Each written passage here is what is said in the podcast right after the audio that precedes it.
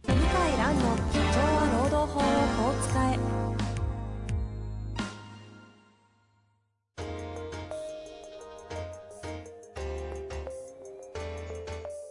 法律の下で展開されるビジネスの世界ポッドキャスト「社長は労働法をこう使えば」弁護士の向井蘭が経営者の立場に立って経営者が知っておくべき労働法の基礎だけでなくビジネスに関する法律の問題を分かりやすく解説します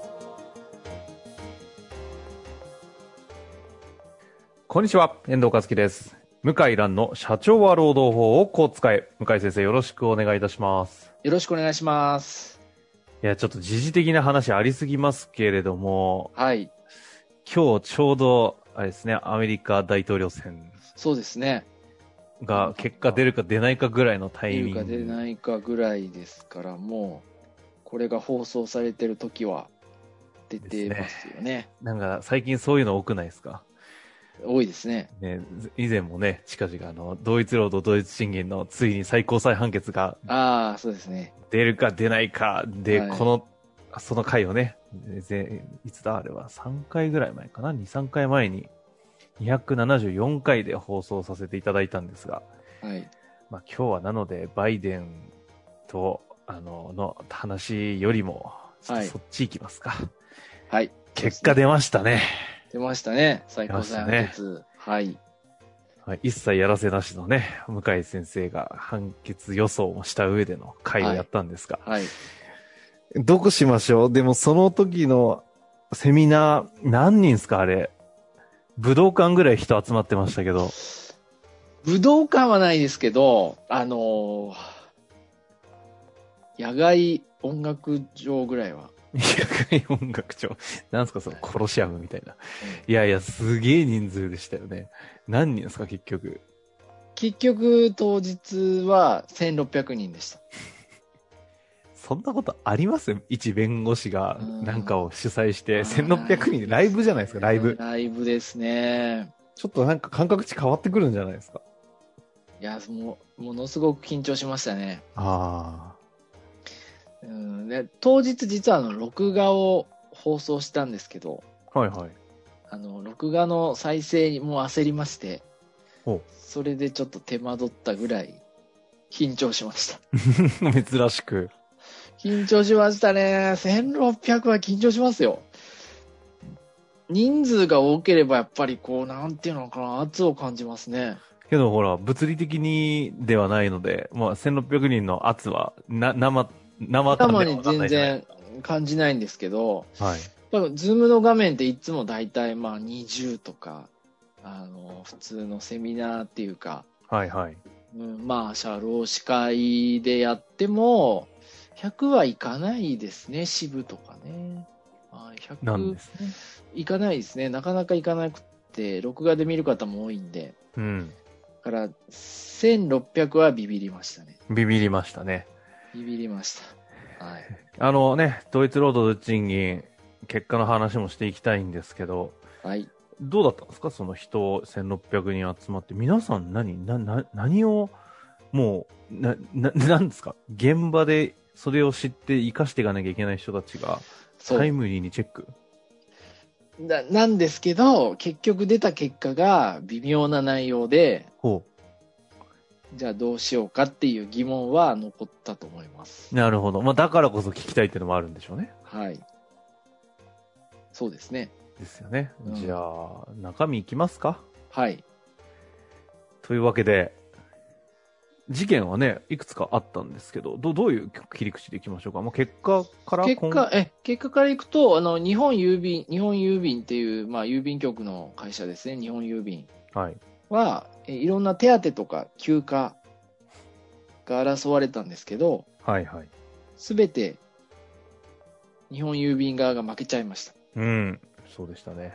はい、年末年始手当とか、あとは病気休暇とかうん。ですね、負けちゃいました。はい。で、大阪医科薬科大学事件っていうのは、はい。えー賞与が、ボーナスが問題になったんですけどもう、ん、うん。これは会社が、会社というか法人が勝ちました。はい。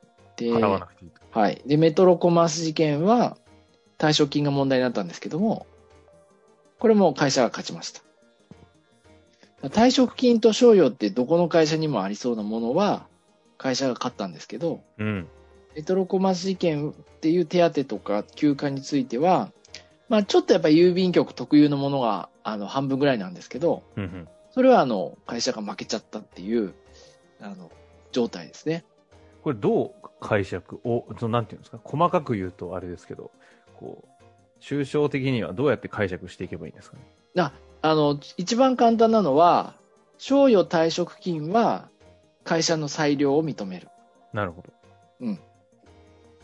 結構な幅の広さで会社の裁量を認めます。うんうんうん。払う、払わないも含めてってことですか、払う、払わないも含めて、誰に払うかは尊重します。うんけど、手当とか休暇は、同じような働き仕事をしている人にも払ってくださいと。まあ、簡単に言うとこれで終わりですね。非常にシンプルですね。。はいい。はい。簡単に言うともうこれだけで終わりですけども。で、それは、それで終わんないのがやっぱ難しいところで、はいはいはいはい。そのこっからが、こっからが、進行要するにですね、一番驚いたのがですね、あの反対意見っていう、反対するさ最高裁の裁判官の意見があるんですけ調ど、ですねおうおう反対意見ってあの、あんまり出ないんですよ、そもそも。そもそもあんまり出なくて、で、労働問題で反対意見が出たのは、私の知る限りないんですよね。反対意見っていうのはその、そもそもで出ないことも、出ないのが普通ってこと出ない。ないの普通出ないの。全員一致。全員一致が普通ですね。うん。で反対意見1人、5人中1人反対意見出てて、ほうほうほやっぱ、ま、あの、まあ、全否定じゃないけど、やっぱこの結論はおかしいっていう裁判官でしたね。う。一人いたんですね。はい。行政法で有名な先生、大学の先生が、あの、最高裁の裁判官になった方で、うん。有名な先生らしいんですけど、その先生は、うん、いや、結論おかしいでしょと。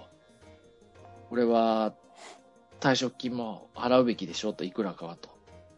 という結論でしたね。ほうほうほうん、それがちょっとあありまして、で、賞与も会社勝ったんですけど、ただ、じゃあ、全然払う必要ないかっていうのは、そんなことは書いてなくて、う。うんうんうん。この事案では払う必要ないとしか書いてないです。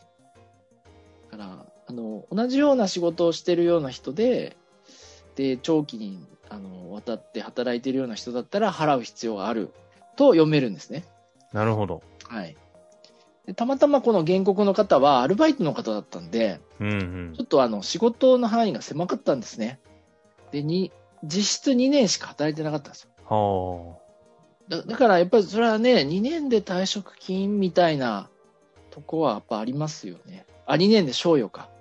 あのー、2年で、もちろん、まあ年数短くてもね、賞与もらえるってのはあるんだけど、こう、なんていうのかな、やっぱ、うーん、まあそこは裁判所は、やっぱ賞与っていろんなものが入ってるからあ。、うんうんあの、だから、こう、なんていうのかな、同じ会社にいるってだけでもらえるわけじゃないよっていう内容でしたね。うん。なるほどですうね。ん。そうすると、一概に、その、正規非正規みたいな観点で、賞与退職金は払わなくていいんだとかっていうことではなくて。そうです。そケーこスがバイね、そこがややこしいわけですね。はいはい。じゃあ、うちは大丈夫なんかっていう話になるんで、で、まあ、あんまり企業は、ただ今回はほっと、ほあの、大企業なんかはほっとしたことはあっても、まあ、そんなに危機感を覚えるような内容ではなかったですね。なるほど。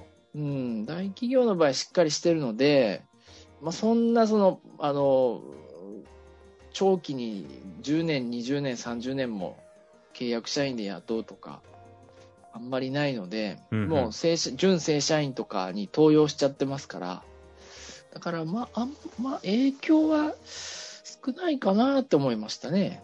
あの、賞与と退職金は。は、で、手当は待ったなしなんだなと思いました。要はその、労働に対する対価としての部分っていうのは、もうい、や、同じ仕事やってんだったら払ってあげなよ、みたいな内容でしたね。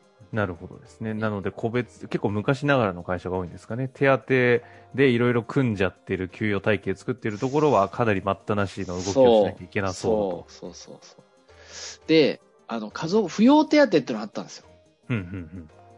扶養家族いる人に払うやつはい、はい。で扶養手当はあのある程度雇用が継続することが見込まれる場合は払えって書いてあったんですほこれは結構厳しくてですね扶養手当をそのい有期契約とかパートの方に払ってる会社はまあ相当少ないんですよねう。うん、うん、うん。正社員特有のものの福利厚生的な手当なんですけど、それは、あの、相当雇用が続くんだったら、払ってあげなよってなってます。これは結構影響大きいなと思いましたいやね。対象者が出る法人出がる結構あるだろう。ん出る。で、じゃあ何年雇ったら払うべきなのかとは書いてなかったんだけども、まあおそらくやっぱり5年とかでしょうね。ああ、こういうのって、もしその対象になった場合っていうのは、はい。例えばもうすでに10年働いてて、もらってないんだけどっていう時って、訴求になるんですかあ時効にかかってない範囲では訴求ですね。ああ。損害賠償請求になるので、3年かな3年なのか扶養手当ってどのくらい出るかわかりませんけど、なんとなくなんか2、3万とかなんですかな仮に2万だとしても24の3つと100近いから結構、そうですね。大変ですね損害賠償だから、あれ不法行為なのかなあの、な、長いと10年なんですよね、時効は。いい。そう。ちょっと、不法行為だと3年なんですけど。はいそう。まあそういったところが今後実務的には詰めていかなきゃいけないところになってそうですね、実務的には詰めていくことになりますね、今まであのあまりそこまでは、なんていうのかな、話は言ってなかったですね。なるほどですね。これそうねちょっと残りの時間でいくか、次回もう一本やってもいいのかって感口もありますけど、ちょっとあえて聞きますが、今後のはい、この判決をもってして、まあ、この労働法事情っていうんですか、労働法マーケットはちょっといろいろと動きが出てくるわけじゃなはいでいすか。、はい。なんかどのような観点でこう捉えなきゃいけないのかあな。の、僕の予想はセミナーで話してるんですけど、はい。中小企業は変わらないだろうと、しばらく。おー。で、大企業は変わるだろうと。うんうん手当を払うようになるだろうと思います。あのここまで明確に最高裁判決があのいくつか出ますと、払わないわけにはいかないだろうと。うん。特に大いう企ことになる業。んで、大企業は。だから各種手当を払うようになると思います。パラパラパラパラと。はい。で、それにつられて、中小企業も5年、10年遅れで払うようになる。なるほど。というのは、その、非正規の人も手当もらえるんだっていう常識が社会に浸透するから、昔、あの、アルバイトって交通費もらえなかったりうんうんうん。してたんですよ。僕が大学生の頃とか。もらえなかったんですね。いやあのちー近い人は、あ私近もいそ人のし世か代ですね。ですよね。はい、もらえない世代今はですね、あの、交通費なしっていう求人は、アルバイトもほぼないですね。いや、よくある、その、飲食店のバイトとかも。うん、あるあるあるへー。交通費出ます、出ます。出ます。そうなんですね。な、うんだからこそ近くで探すっていう のが、こう、昔のね。昔ね。でも今人手不足もあるし、社会の常識が変わっちゃって、うん交通費もバイト先を払うべきだっていうふうになっちゃったんですよ。うんうんあと、有給休暇、アルバイうトん。も。そうですよね、その辺はこれ、も、もう大企業の限られた、あの、例えば外食の上場企業とかはあったんだろうけど、昔なかったんですよね。アルバイトの有給って。これ今当たり前ですかね、アルバイトの有給まあ。そもそも正規社員の人たちが有給あんま取れないみたいな感じでした取ねれないみたいなね、時代でしたけど、今、あの、今年の、えっと、去年の統計かな出まして、有給休暇の5割いったのかな、初めて。有給消化率。国全体。5割いったの初めてなの、確か。確えーか。そんな進んでるんですね。すす一気に進んだんですよ。だから、常識とともに変わってきて、例えばアルバイト有給与えないようなんつったら、今まあ相当ブーブー言われちゃうアルバイトの人から、あと交通費出ないよって言ったら、いや、この、この会社出ないんだよねってきますよね、愚痴が。うんうんだそういう世界になって、いや、正社員に手当払ってんのになんでうちらに払わないんだっていう空気になると、さすがに変わりますよね。なるほどね。でもそうするともう、ある、このタイミングをもって、準備段階としては手当てではない形でのそう一本化した給与に変えていくとかなんですかそうなんです。だから、大きい会社は、もう根本的に、例えばバイトと正社員の人事制度を作って、同じように評価して、うん。で、基本給で差をつけると。っはいはい。ていうふうになりますよね。で、それは本来の姿ですよね。うんうん。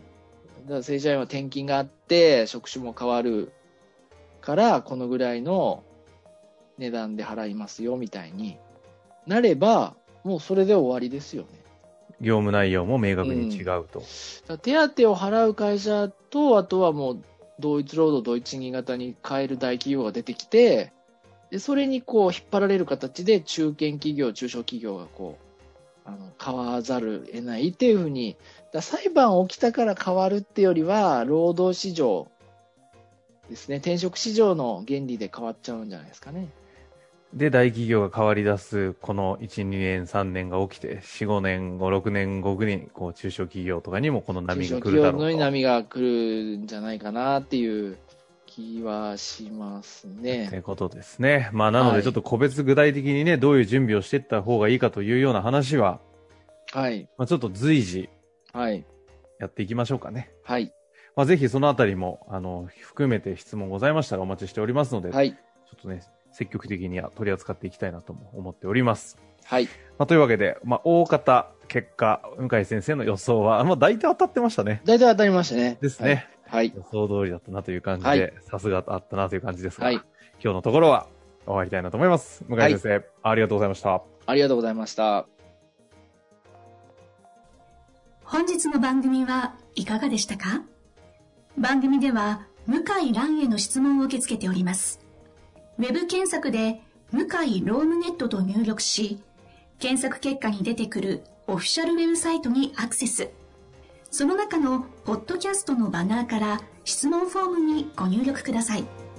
たくさんのご応募お待ちしております。